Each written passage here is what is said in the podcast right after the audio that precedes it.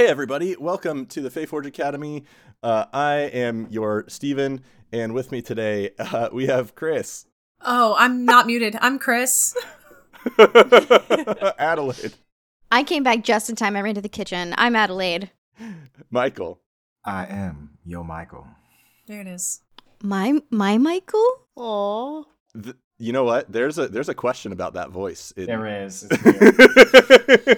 Emily. How deep will it go?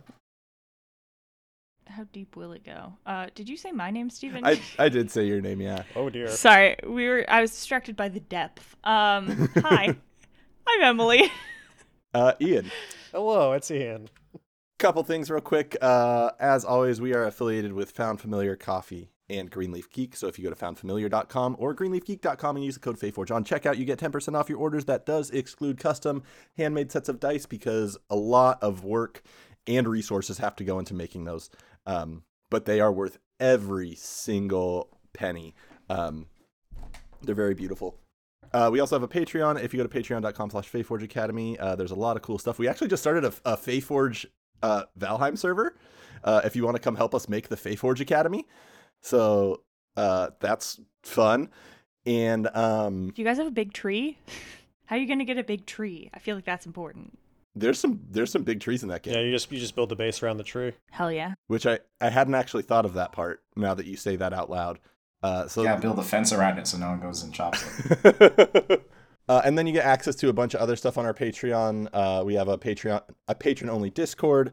Uh, there's some stuff that we've released, like character backgrounds, subclasses, all sorts of good stuff. Um, for instance, our newest character, Blossom, uh, her whole backstory is on our Patreon, or not her. A lot of. I'm an orator. Um, and Also, uh, in this ahead. moment, can I? I didn't know that you were gonna put that on the Patreon, or you did tell me. Uh, can Mm-hmm. I? Can I correct some of the spelling and grammar errors at some point? no. No. No, we gotta leave it. It's it's raw. Patreon is raw. No, uh, absolutely. Of course you can. Um, God, I was like, no, my grammar. um, and we, y'all sent us so many questions that we decided to do a second half to the mailbag episode because we were having so much fun chatting about the the different things you had sent us. So um, I, like the professional I am, didn't look into what the next what the first question should be for this one. Uh, does have any do any of you have a burning question from this amazing list? I did like the question, do you all have backup characters prepared, or would you make one only after a character died permanently? That's a good question. I feel like that's a good question for Steven. Should we have backup characters prepared, Steven? Recent episodes have led some of us Well, to we wonder. talked about that one time. We talked about like um I mean because we have kid characters on this show Mhm. and like what happens if they die? Like do we want them to not die? Um and I think Michael had something really beautiful about like he's fine with Besky dying but like he dies in this beautiful way of like I don't know, sparkles or sunlight. I think I remember you saying. hmm Um that was just really symbolic. Like he doesn't really die but he just like he transcends. Hmm, that's nice. Yeah. Um and so I don't know if we were thinking about backup characters at that point, but I don't know if I had one. Well, and that was that was pretty early on in the podcast when I was like when we were we were kind of f- still figuring out the tone and and I, so one one conversation as a GM that you should always always always have with your table is are you okay with your characters dying? Because some people are and some people aren't. Because because people grow really attached to their characters and it can be it can be a very emotional experience that some people don't want to have. And that's mm-hmm. a 100% okay you don't have to and, and there's there are a billion ways to create tension in and stuff in a TTRPG that doesn't involve characters the threat of death being real. That being said, I did almost care- kill two characters last last time we played. Um,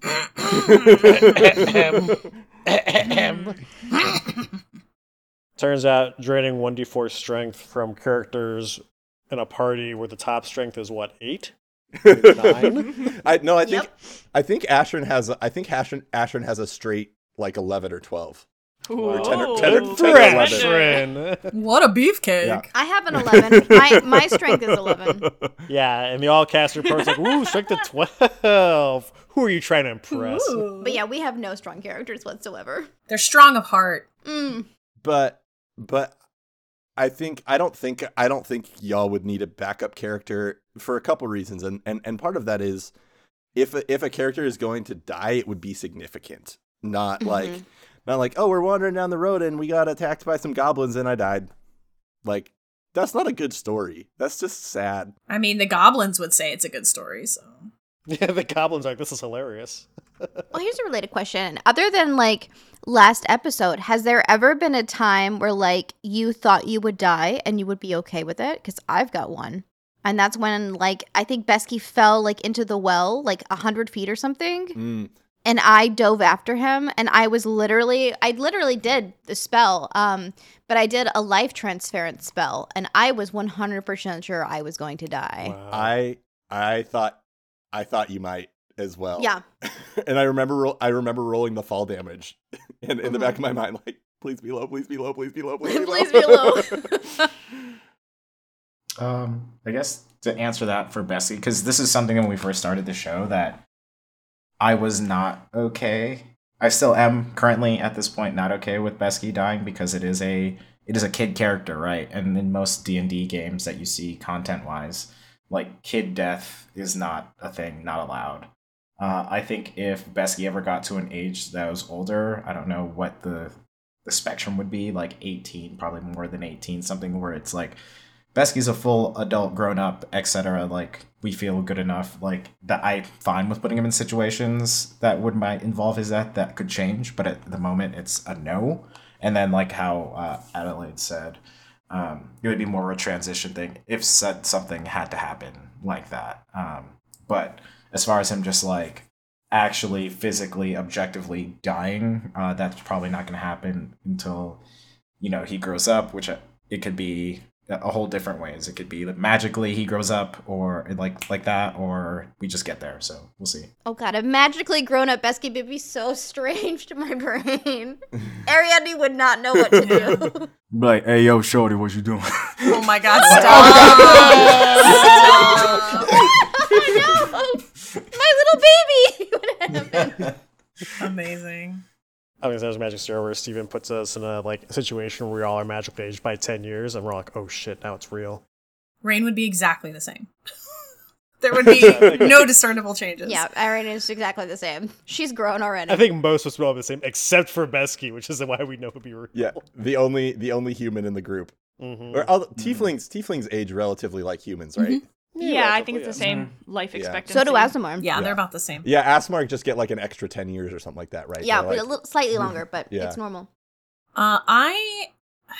This is not. I don't think this is necessarily a very common um mindset. Uh, and I. It's not at all to say that I don't get attached to my characters, but I have never had a D and D character that I would not have been fine with them dying. Mhm. Um, I feel like that's the risk is what makes it fun for me. The threat of it is more exciting, you know what I mean, than I don't know. I'm not a I, I don't know. I think that there's a a value in being able to tell a story about passing and grief and loss. And Mhm. while it's heavy and you don't necessarily want to do it for an entire campaign, unless you're just super into that, in which case call me.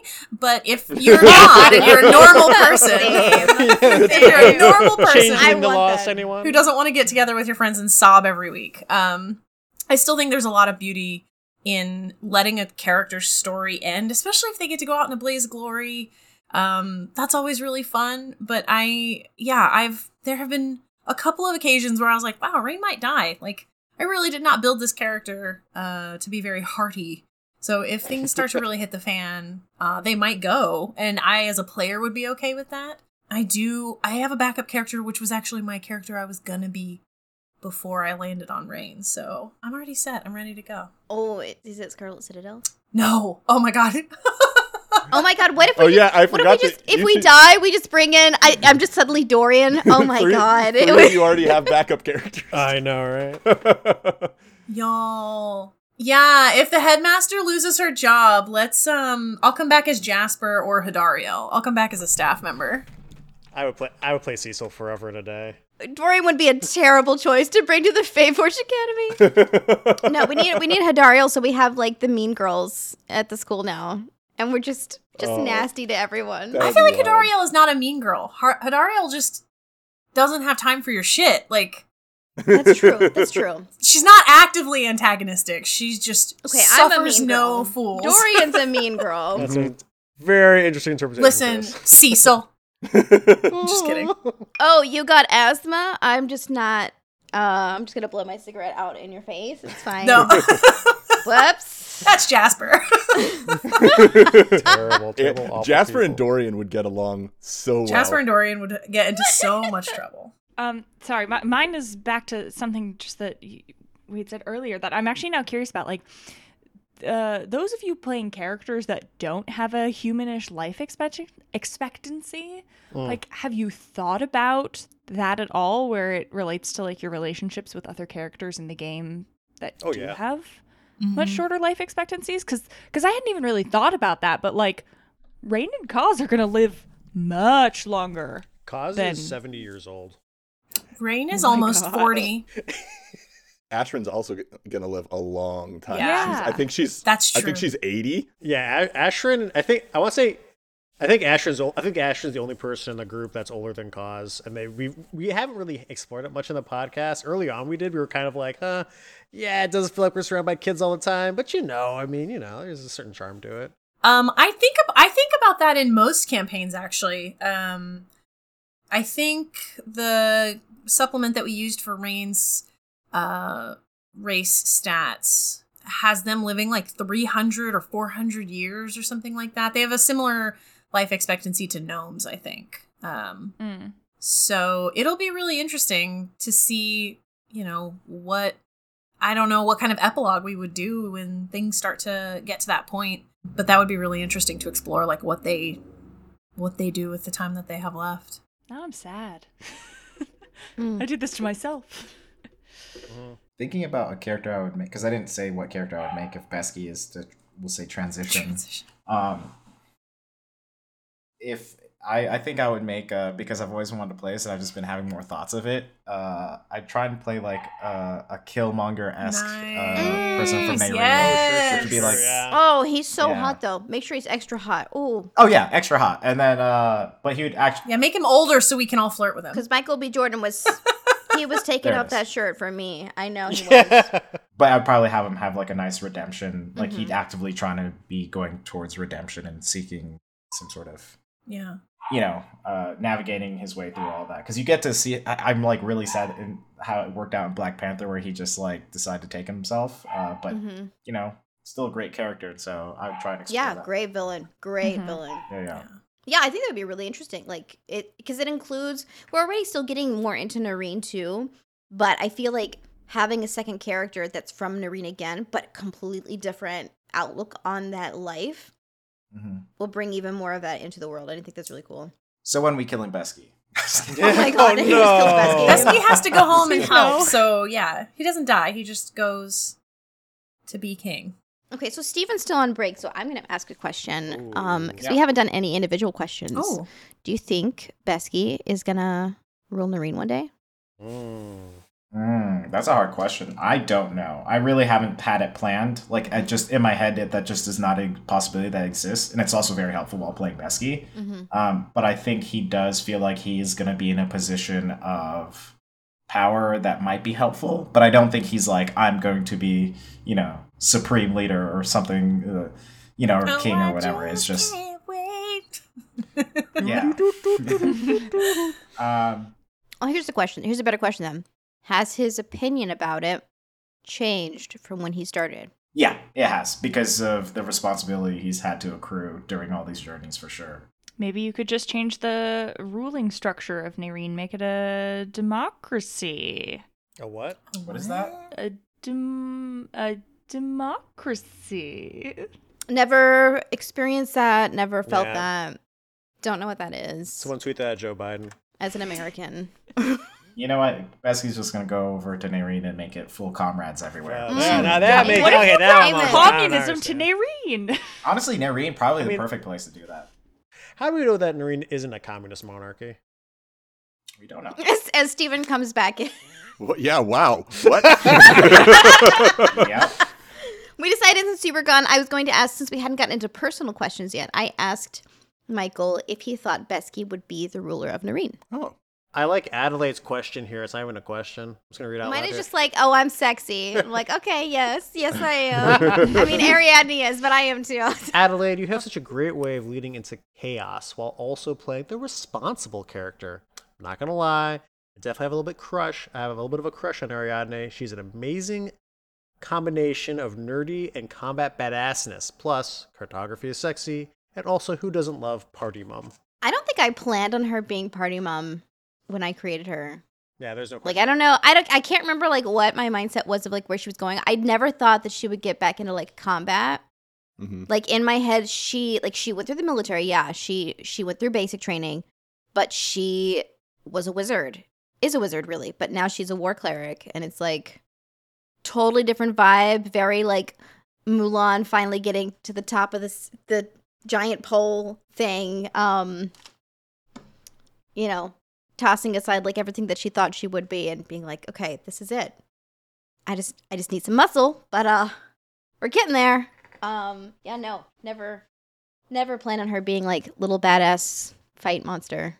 Badass fight monster. I remember Yeah. watching watching Ariadne's kind of growth over the last two years has been one of my favorite things because, um, like very early on, she started going like, "Oh my gosh!" Like I'm with a bunch of like, even though Kaz and Ashwin are technically and Rain are all Mhm. older than her, Mm-hmm. from a like like a stage of life standpoint, she has lived the most yeah, right Mm. and and and she very clearly saw that um and kind of started taking that on even to the point where she started like taking that on with some of the staff as well what are you doing yeah. I never imagined her like being a part of the staff before. Like I figured like that I that was like a bold move. And just wait until like next episode because I already talked with Steven and we got plans. Um. So uh huh. Um.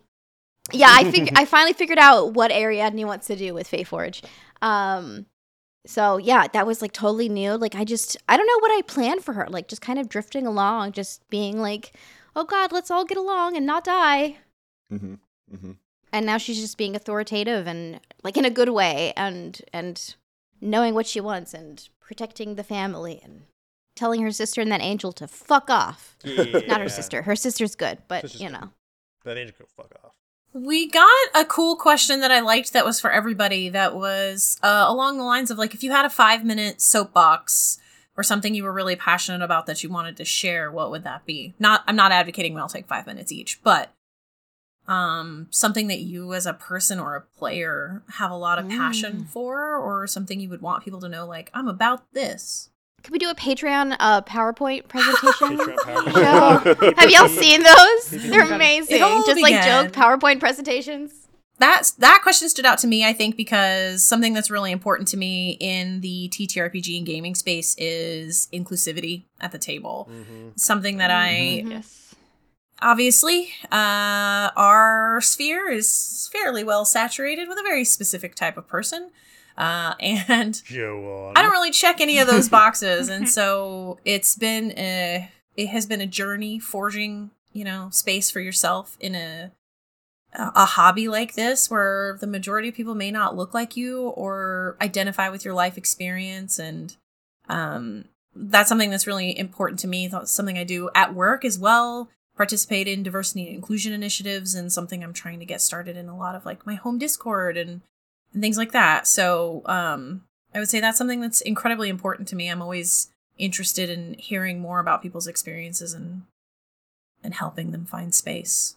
Yeah, I I will I'll piggyback on that a little bit. I think something that's really important to me is understanding understanding what kind of platform you have and what kind of and what you do with that platform. Um kind of in in line with what what Chris is Chris is talking about. I think um I do look like someone who checks all those boxes. Um um I'm Latino, but you like if you look at me, I'm a six four white white looking dude. Um With their And- amazing mustache.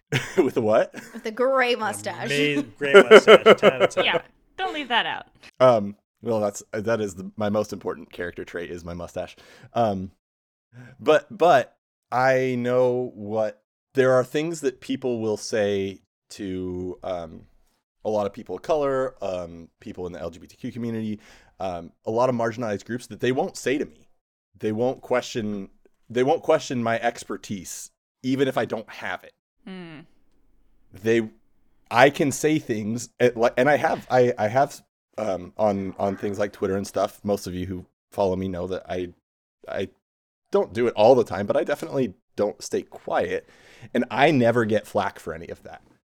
Um, I don't. We don't. We don't get hate mail, in spite of like the Black Lives Matters podcasts that we've episodes that we've done, and a lot of that is understanding that like as a white presenting cis straight male, I have a lot of privilege, and and and so because I have that privilege, it's it's Spider Man, right? With great power comes great responsibility, and understanding that is really really important to get to the point where our world is actually good. Um, and so I'm gonna shut up now.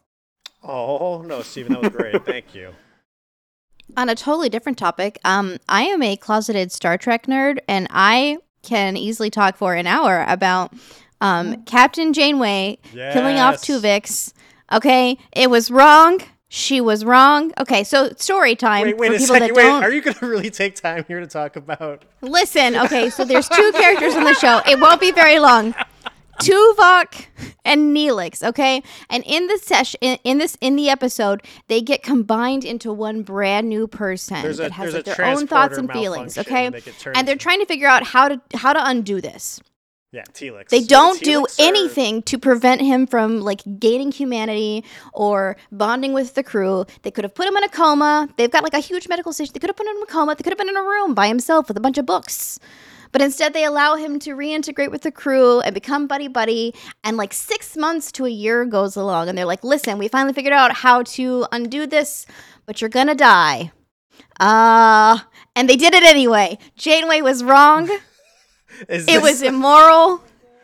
Tuvix, Oh, I. Tuvix deserves justice. That's it. Gi- That's given all a I- given a platform, what would you say? Ariane is standing for for Tuvix. Got it. Heard. Tuvix, Tuvix was wrong. Tuvix was wrong. That's it. Oh. The passion is incredible The passion. in all of what just happened. Uh, I'm gonna go. I, I'm gonna uh, not not to undermine uh, Tuvix, but just to, to circle back here. Uh, I'm gonna. Go, uh, there's a something that I've heard a couple people talk about, uh, just in my own circles, and I'm hearing echoed again here. That you know, when it comes to as players and as having a platform where folks can hear you and listen to what you're saying, and that you have a responsibility for that, there is a power that we have to flex in the form of the stories that we quite literally write down. Even to this day, I'm not sure how familiar all of y'all with are with uh, or our audiences in general with what Wizard of the Coast is publishing and how they're they are in a lot of ways cleaning things up. You know, like there's a lot of TSR fallout, and there's a lot of folks that are like the the Hobbit doesn't look like me anymore, and I don't like it. And it's like, yes, it's true, that's okay. But there is, I know, yes, we, we get out our tiny violins and then we crush them. And also, the hobby does look like you. yeah. yeah, yeah. Well, and, and when you look at the published content, right? Like the last books that came out from, I mean, at the time of this recording, the last book that came out for Wizard, Wizard of the Coast put out was the Strixhaven uh, campaign thing that has a lot of a lot of characters of color, a lot of NPCs who are trans, a lot of NPCs that are non-binary, and so like it's it, and that in that way it's getting there. But that being said, right, it doesn't take much to like peer into even third-party publications, and you find a lot of um, what's the most common one? Gypsies, right? Mm, right? That, mhm. That's that that's still around, right? We still have lots of your princesses in the other castle kind of storylines, or a lot of like classic. All orcs are evil. all orcs are evil, fridge are gays, the list goes on. So if you are someone who does want to write a world where I don't know, let's imagine this fantasy trope where anything can happen and magic is real, and we don't have colonial racist tropes influencing the entire universe that's around us. There's a lot of great platforms that you can get published on and that are pretty official and forward facing. So that is one thing that I'm super passionate about. I work with a group called um, and Steven, I want you to edit this so it doesn't feel like I'm flipping this right now because I totally remember the organization I'm working with. Ah, Nope. Damn it! no, Leaving it all. no. Keep. amazing. Oh. Ian used to work with an organization called Ah, what is it? Used to, for sure. what is it now? biscuits. Um, I've never heard of that organization. ah, biscuits. I want to go there. So anyway, we're looking for a new cast member. We're looking for new cast members. The word refinery. There it is. I found it. I found it. Oh. It was way in the back of my head. It was called the Word Refinery. I work with an organization called the Word Refinery, where we are a group of editors, publishers, and uh, PR folks that work with writers to get their stuff out there on a DM's Guild, on a DriveThruRPG, and just get published. It's the the barrier to entry is so low right now. We are in a saturated environment, and it's pretty easy to get your stuff out there and to get good eyes on it. So if you have a story that you want to tell that isn't uh that is not going to be something that's totally consumed by what we've seen in a lot of our standard Tolkien-esque literature. Not that everything against Tolkien. We had a whole thing about that before we started recording. But take a look. There's a lot of opportunities out there. Uh, so for me, you know, lots of what I, I, I care about has been said. Chris uh, with uh, having inclusion, uh, Steven with if you have any power in this space, wield it to lift others people up. Um, Ian with you know creating content that's out there. Uh, Adelaide with you know very passionate about Star, Trek. what else is there? I have said? a lot of power pa- passion projects. Don't worry, there are things I care about. yeah yeah yeah and i and to to add on to that i feel similarly uh, there's a lot out there and that's who i'm about all the time so it's kind of hard to just be like which one do you stand up on on a soapbox about um but i guess the first easy one is so we can be the anti uh anti advertisement for it uh fuck cryptocurrencies and nfts so there you go you're welcome for that i'm a computer science major if you just want to flame me about it uh, for some reason you want to just step up to a computer science major person about all that stuff uh that's not wise but also Can, fuck can, that. can you give us like the broad overview? No, I really can't. That's just too much to, for me to gather. Okay, that's fair. That's fair. It's literally just money laundering to boil it down to I- something very simple. I appreciate how we've taken all of the best, like, completely caricatured villains from Captain Planet, and we're like, no, for legit though, you can just monetize off pollution. Just like Yeah. create a factory. Yeah, that's essentially that's a big one. So, okay, and then after all that has been said, uh, I do want to say, uh, and this is very hard for me to speak into, but it's very real, and we had this conversation beforehand. It is tough navigating that TTRPG scene. Um, it's very dynamic. There's a lot of things to care about, like the things that we're speaking into, and um, you know, I think and I don't even want to go into the full detail about it, but I, I will just preface it and just say that navigating TTRPG space is a little bit difficult. Go in with some grace, go in and try and find some good people and play some and, try and tell powerful stories and things and, and powerful stories regarding some of the things we just spoke up into. And that's probably the best thing you can do. That's that's my soapbox, honestly. I, I can't to go into the, the depths of why navigating TTRPG space and Twitter and all that stuff is hard that's uh, a whole you know dissertation that I probably would have to write to to kind of navigate that. Anyway, that's that's my soapbox. Honey and Dice is a great example of like the person that you should probably strive to be if you engage in like online social media. She is probably the kindest person I have ever fucking met. And like her just general rule of thumb is like everybody's going through shit. Everybody's going through shit just like you're going through shit. So just be nice. Uh, I have several uh, soapboxes, uh, both in the in the heavier category and in the not to say Star Trek isn't heavy or important.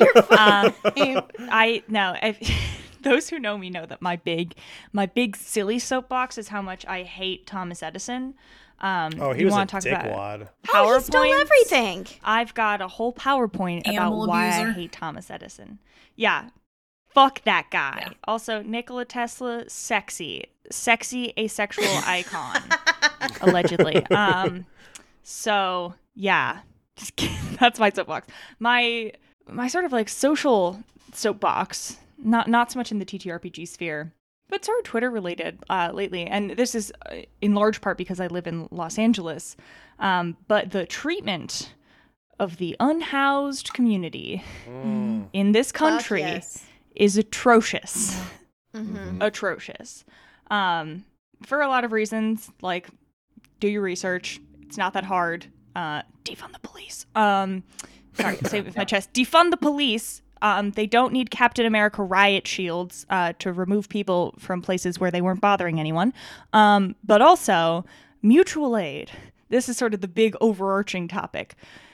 Twitter and social media in general has made it so much easier for you to find people who are directly in need of help and give to them. Giving to charity organizations is awesome and great, and you should still do that. Um, but there's really, really, really something to be said about mutual aid, giving to somebody who needs it, whether they be unhoused, just, you know, a marginalized person struggling with bills, an indigenous person of any variety who's been marginalized by this government. Like, you now have the ability with this great wide internet out there to Venmo somebody $10 so that they can eat tonight. Um, and I think that that is incredible. And it takes very, very little effort on your part to find these people. People are putting out these pleas for help. I see stuff retweeted all the time, mutual aid threads. Literally just search the word mutual aid, and you will probably find hundreds of thousands of people that would benefit from 20, 30, 40, 50 dollars. Um, and I think it's one of the best ways. I mean, yeah, it's a little comradey, which I'm not saying that as a pejorative, but like share the wealth directly with the people in need. Yeah. Eliminate that middleman. so yeah, that's that's my soapbox. That I have a soapbox that's connected to that that I, I won't get on too much, but nonprofits are designed to keep rich people rich. Yes. Yes. Yep. Yes.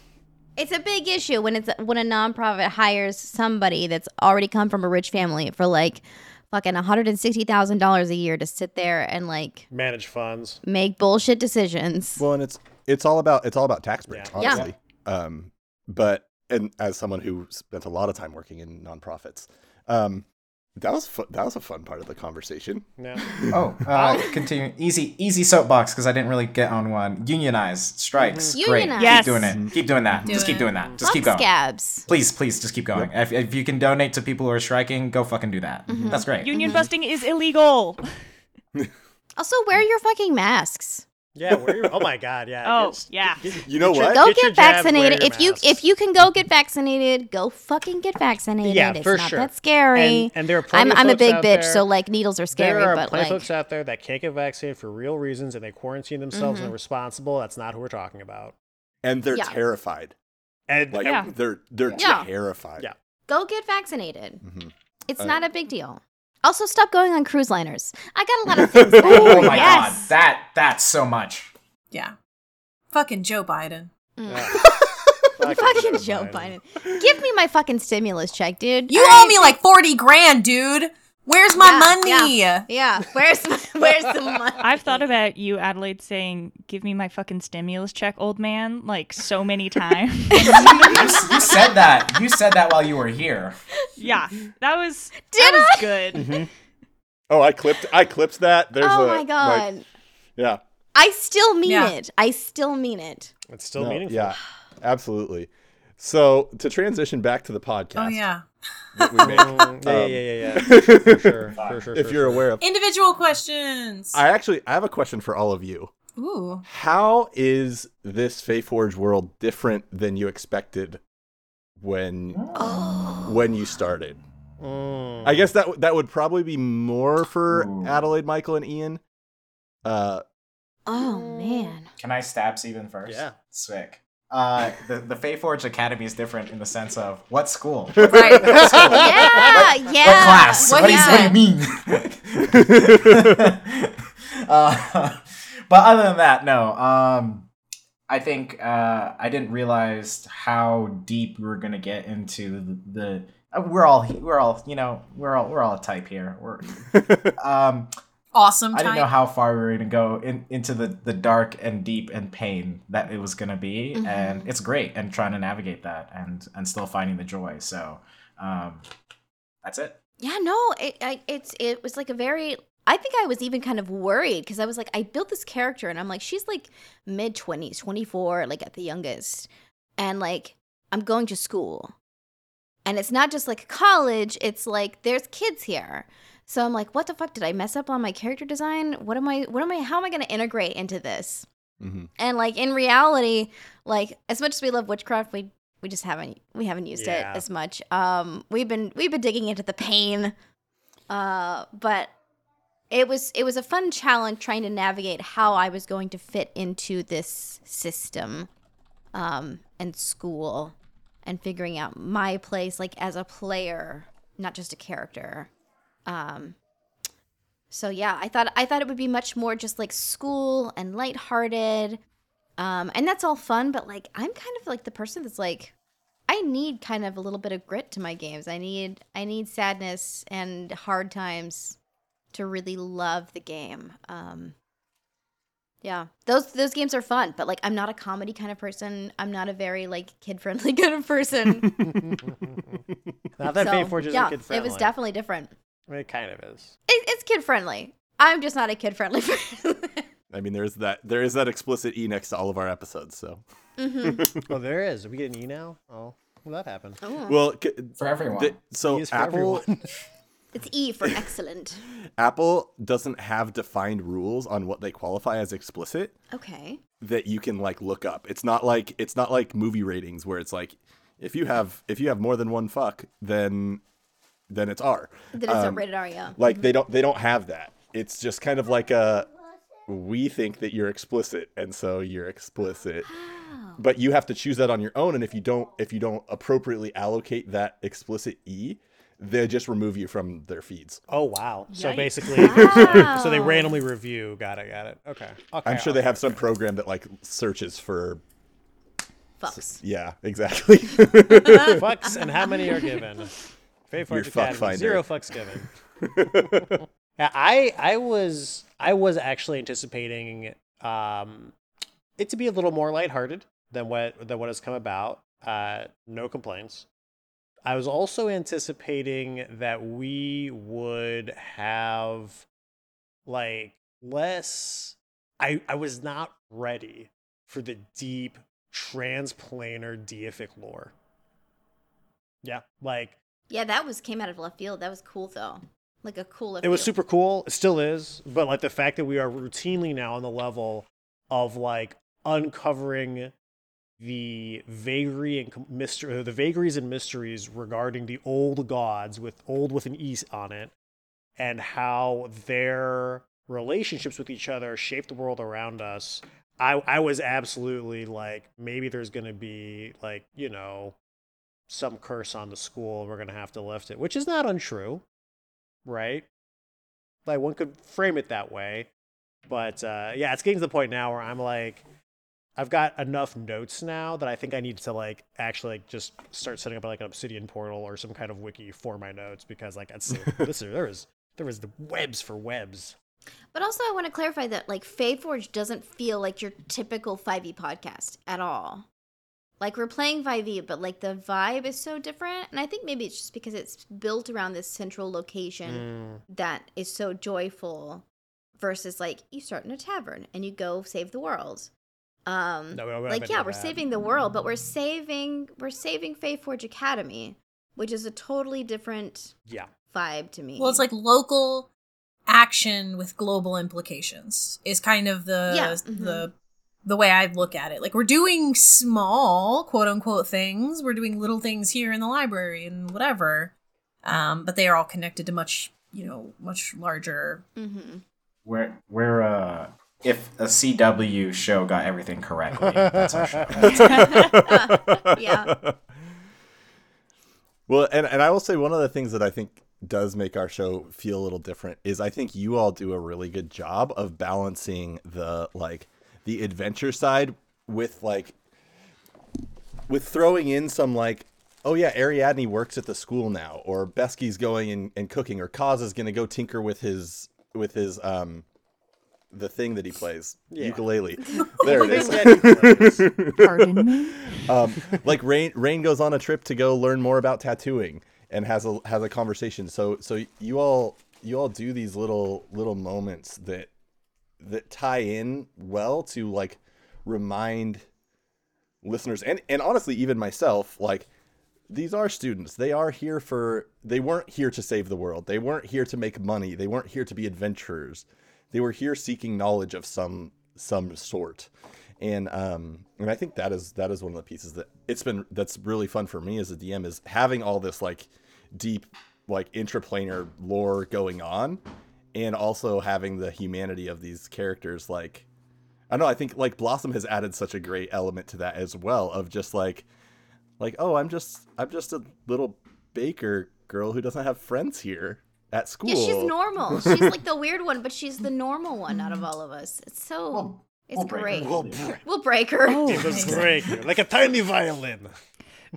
I will say, oh no, I was just gonna say briefly too. It's been interesting as like you know coming into this group in in a more new capacity because like Blossom was just like these poor kids, these poor well ki- kids in quotation marks, but like you guys are doing more for the school than the faculty and staff. Oh, that's been day one.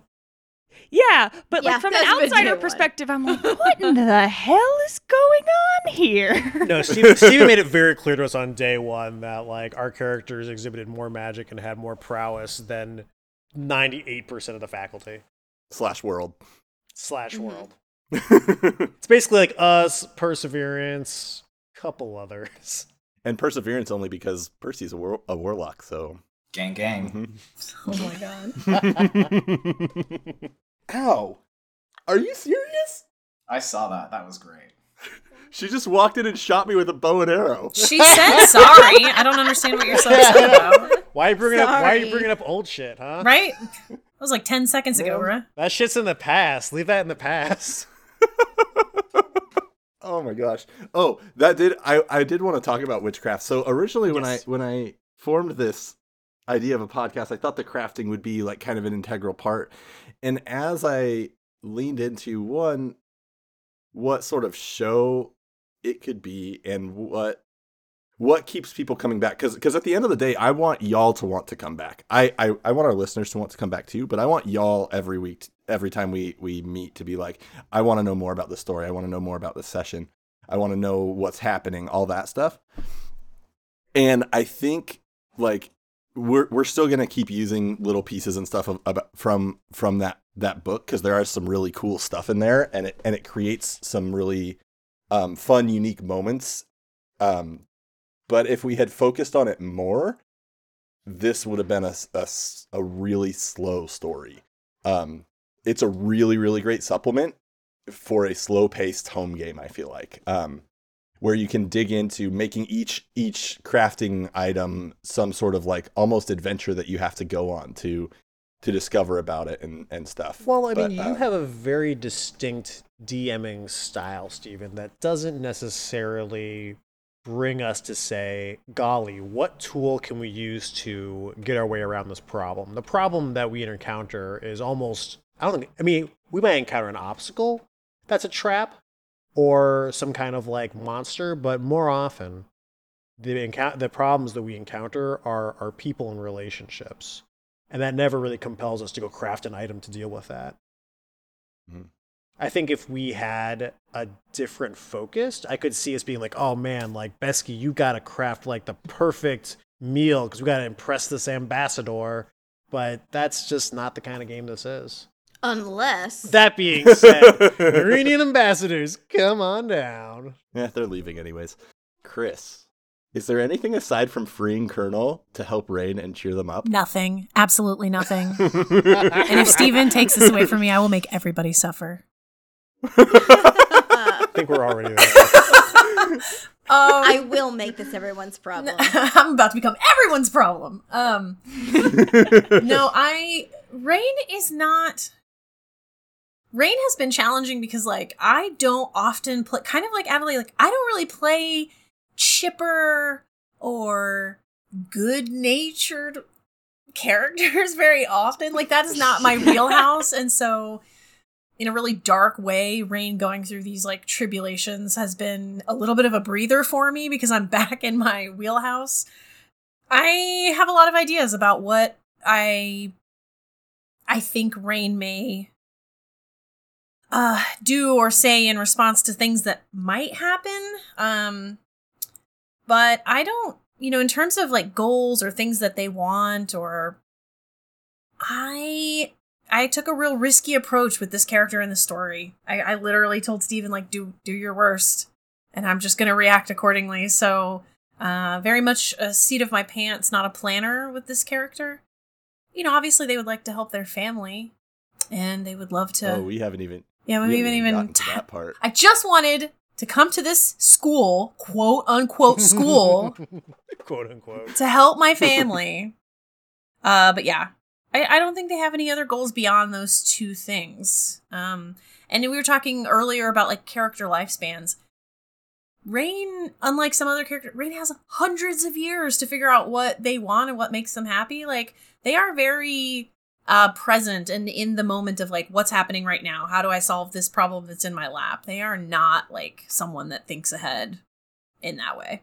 Well, I think that really makes sense when you when you do play these characters that have literally centuries that they're going to live for. It's like, why plan for 250 years Right. from now? All of you will be dead, so I'll figure it out later.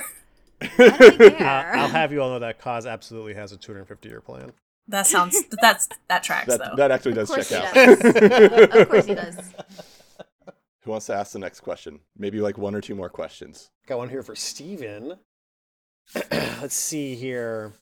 You've got a lot of lore that you've clearly written for this. Uh, how do you deal with lore that you have like spent time creating but hasn't really been interfaced with the characters yet? Um, yeah, I um, I probably have less lore written for this than y'all think I do. Um, Hmm. I how do I explain it? There, there is a lot that I have I have fleshed out and and and written and stuff, but but it's always relevant. Um, there are entire continents that they have a name and one sentence about them, and that's that's what I know about them because it's not relevant. So like like I know a lot about the pantheon and and kind of the interweavings and the relationships because it's because when Adelaide was like I follow which by the way, I didn't create Sala. Adelaide created Yeah, Sala. I did. I created that Um, whole world. Yeah. I didn't create Wylena. Michael created Wylena.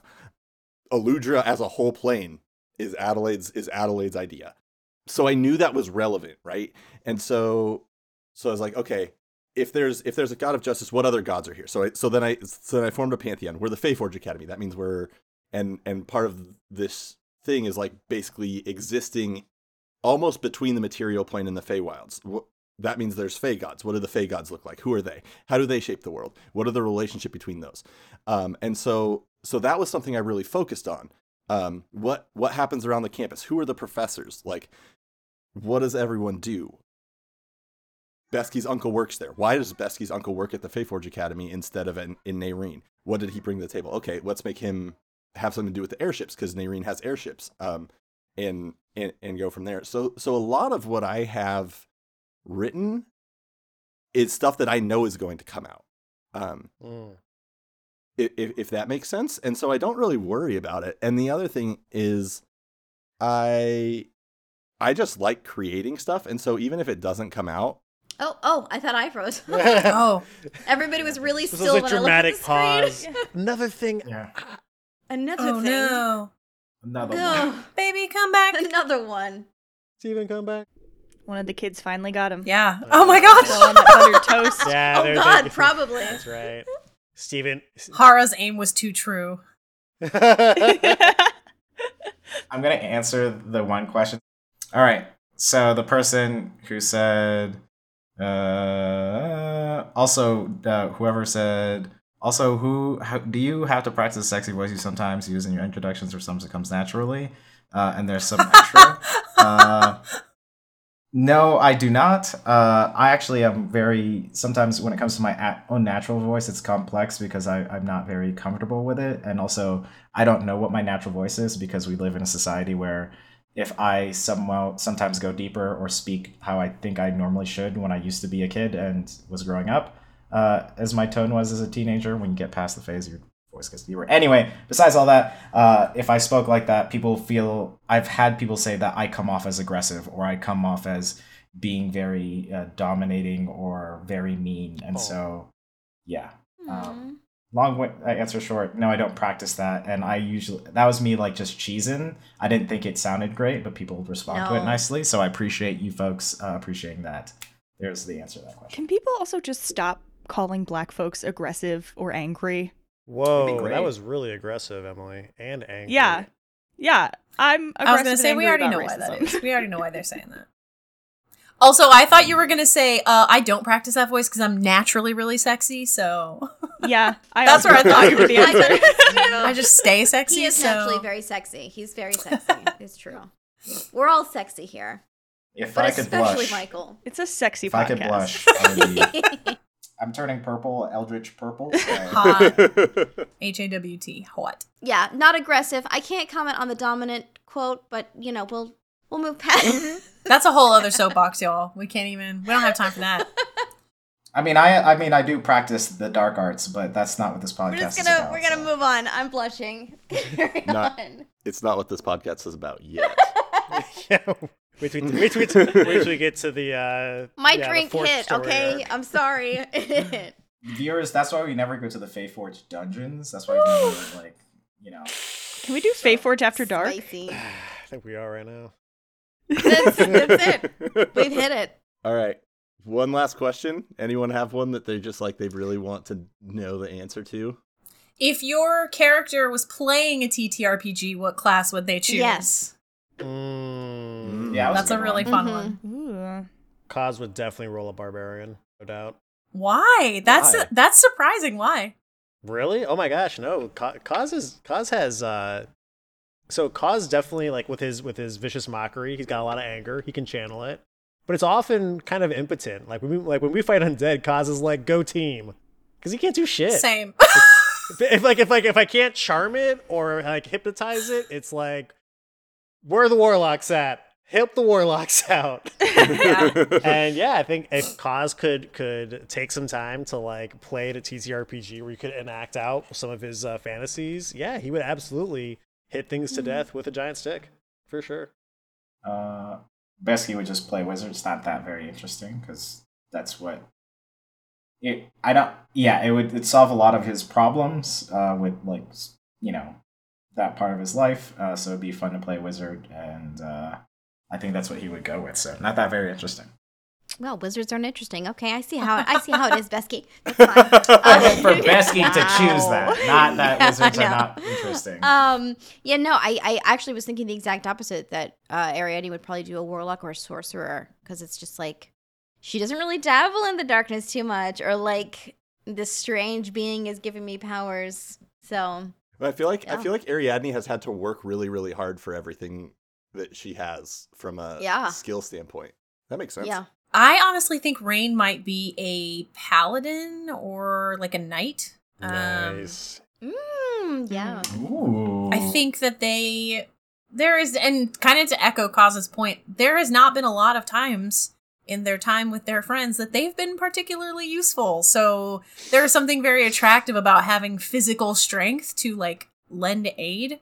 And I also feel like Rain is is very much a person who learns through mentorship or or connection and the idea of like some higher power that you can call upon when you need help or that's going to back you up um, is kind of a cool concept. That's not really something that they have experience with. Plus, if they're a knight, then they can still have a trusty steed and Colonel can play. So, Oh, Colonel, so roll cute. initiative. Colonel wants to play an ancient dragon. Oh yeah, like, I wanna play the villain. For And sure. And done. This is an interesting one um, because in some ways I still do feel like I'm getting to know Blossom, um, but I want to say maybe like Druid, um, and not just because she's named after a plant, um, but also like maybe a little bit of that. Uh, either Druid or maybe a Ranger actually.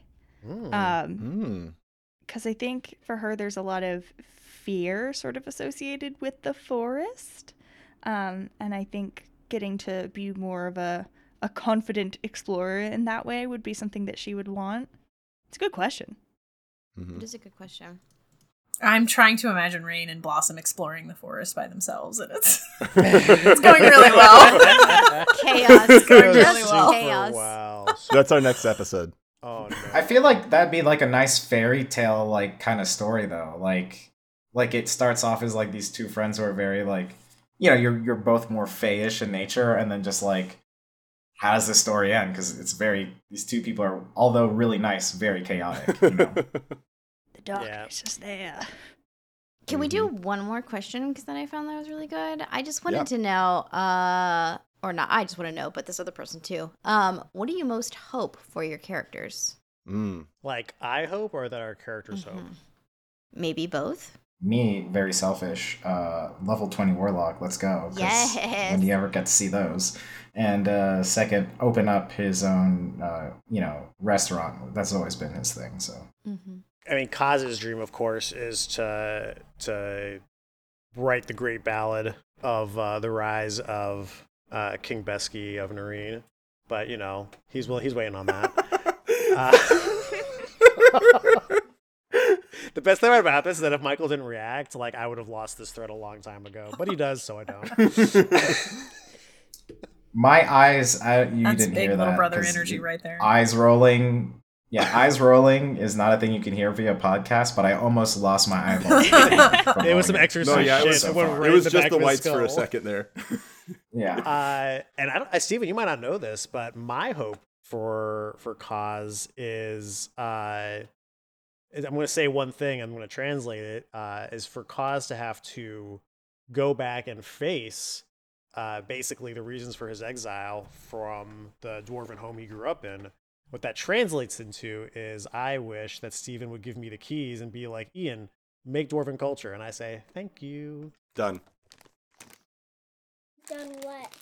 I was talking to, to Ian. Uh, I think Ariadne's is kind of more esoteric. Like she's still kind of figuring out what she wants. So I think her and my wish for her too is to feel confident finally. Like she's been acting much more independent, but all of these things she feels like are happening to her rather than her choosing them. hmm And I feel like she doesn't she doesn't still feel in control of her own destiny. You need the Narenian R&B singer Leo to sing independent woman. Okay. yes, yes. Coming from Uncle Kaba, ideally. Ah. Mm. No, um, that that's just that's uh um, no, yeah. I think I think she, yeah, she wants to feel confident in what she's doing, and like she has a purpose. Also, uh, a level up. Oh yeah. You got to do a little bit more. You're clo- y'all are close to a level up. though. I call the warlocks and wizards are What a like dad. levels, please, and the bards. I'm like, yeah, whatever. It doesn't really matter. Yeah, personally, I want to get to do all the really cool shit. I mean, there's a lot of cool shit I can already do with the the Nightmare Bard, um, but I'm excited to be able to do even more of the fun stuff that comes with this class, which you can um, get if you subscribe to the Patreon, right? Yes. Mhm, mhm. Yes. If you subscribe to the Patreon, Yeah, you if too you think, can do fun things. if you think As Steven hands Emily a five dollar bill. if you think if you think Blossom if you think Blossom's got some creepy girl stuff going on now, just wait. just you wait, just And if you can't wait, you could pay for the Patreon and find out now. uh, so yeah, I'm very excited about that. And Blossom is just um, her hope is that these people do actually want to be her friends and will continue to be her friends. Aww. Yeah. Okay. What do you mean, okay, Michael? As we all flip open our character notebooks and cross off "Leave Blossom for Dead," we're like, no, we can't now. You can kill me, but there is no guarantee I will not come back. oh no, for sure. That's the thing. When you guys are all like, "Oh, my character's dying," I'm like, "Death is just the beginning, man." Um, I think for Rain, uh, I I know Rain sincerely hopes that they are able to, you know, again, like their whole purpose in coming here is that they wanted to find a solution uh, to a problem that nobody seems to be able to do anything about. Um, so that I think would be their primary goal or or hope for what comes. Um, I, as a player, sometimes I work against my own characters. I don't know what to tell you. I, as a player, like would be very intrigued to have Rain have to experience, process, and live with a permanent failure of some kind. Some big loss or sacrifice or something like that that. to Colonel. God damn it. Not Colonel necessarily, but like maybe. You know what I mean? Like I I no. I get a lot of joy in storytelling from telling stories about resilience or the aftermath of something because that's that happens to us in real life. Something irreversible happens and you have to deal with it. You either, you know, sometimes these are like big fork in the road moments where your character's story or your story, your trajectory completely changes. I really am fascinated by those hard turns in life um, and what that looks like. So that would be really fun. Um, I just had an idea that I'm probably going to be talking to you about soon. oh. God, what have I done? You did this to yourself. what have I done? Really So anyway, so my next Amazing. character's hopes and dreams. Uh, Now that I feel like on a deeper level, Chris, I'm aware of your level of self sabotage, and I'm and I'm going to try to do my best to have that not leach into causes. Kaz lack doesn't know. for Rain. Yeah, Kaz doesn't know. Kaz is still gonna feel Ian bad for Rain, well. but maybe he'll feel a little less bad for Rain. I don't know. I don't know. who knows? Uh, no, but you, you you don't need a backup character. You said this is something you want Rain to deal with. That's true. Rain's failure. So That's true. Oh man. yeah. awesome. This has been super fun. I It has been. I don't I don't know that we've ever just all sat around and chatted for three hours. Not like Definitely this. Yeah. Mm-mm. No. Not like- No. When it when it comes to Steven, it's just work, Yeah. work, Ah, he's work, always work, gonna work, flash. Okay. Killing us, man. He's killing us. That's true. That's true. I um I pride myself on on really pushing and It's a tight I don't even know the right here. words for what it is. For, for pushing. yeah, I, with He's a pusher. He's a pusher. Yeah. Anyways, so I don't know what. Uh, Push it real good. yeah. So um, we will be back next week with our regularly scheduled uh, emotional roller coaster, and uh, thanks for listening. Thanks for sending us your questions, and uh, hope you have a great week. We love you. Yeah, we do. We do. We we appreciate that we get to make this show and you experience it along with us and and you listen. It's kind of wild sometimes when we step back and think about about the fact that like I don't know I don't I don't share this on the podcast very often, but we so we passed 60,000 downloads semi recently. And um and that's a big that's if you have ever been a part of producing a podcast, especially in the TTRPG world, um, for a group of people who just kind of came together and don't have big sponsors or a celebrity or anything like that, um, uh, 60,000 downloads is a, is a huge deal. So thank you for coming on this journey with us, and uh, we hope we hope to keep keep it going into the future. So, all right. We'll talk to y'all later, I guess. I, this is so weird. Next, Bye, we'll love you, talk to you happens Next time on the Faith, we'll have to find out what happens next time on the Feyforge Academy. yeah. Yeah. Yeah.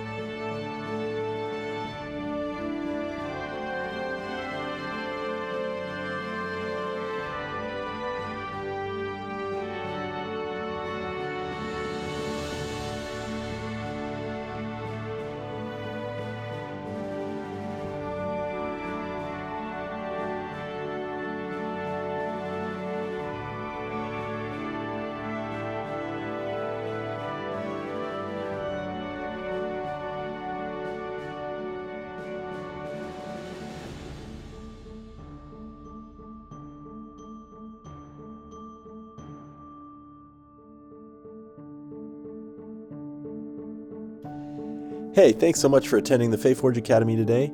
Uh, before you go, don't forget to check out our Patreon at patreon.com slash feyforgeacademy. Um, and also stop by Greenleaf Geek, which is at Greenleaf Geek on Twitter and Instagram or greenleafgeek.com. Get all your dice needs fulfilled. Um, uh, and don't forget that if you use the code FEYFORGE on checkout, you'll get 10% off your order. We are also proud members of the Fundamentals Podcast Network, so make sure you go to thefundamentals.com to catch up on all sorts of pop culture and nerd stuff. Uh, they have a lot of great articles, a lot of other great podcasts. Um, check them out. And with that, I am your Dungeon Master, Steven. Uh, you can find me on Twitter at the underscore bad DM. My name is Ian Gould, and you can find me on Twitter at Ian G Gould. Hey, I'm Chris. I like to hang out. You can do so alongside me on Twitter at Kiss of Hemlock. My name is Michael Sinclair II. You can find me at Michael Crits on Twitter and on Twitch. Hey, I'm Kai. You can find me at Twitter at stonefly underscore Kai. My name is Adelaide Garner. You can find me at oadelaide on Twitter and action underscore fiction on Twitch. Hi, I'm Emily, or M, and you can find me at Emily Erv, that's E M I L Y E R V, on Twitter and Instagram. Theme music by Dave Cole of the Four Orbs podcast. For more music, check out D Cole Music on YouTube. Additional sound effects and music found at zapsplat.com, tabletopaudio.com, and epidemicsound.com. The Feyforge Academy is a proud member of the Fundamentals Podcast Network.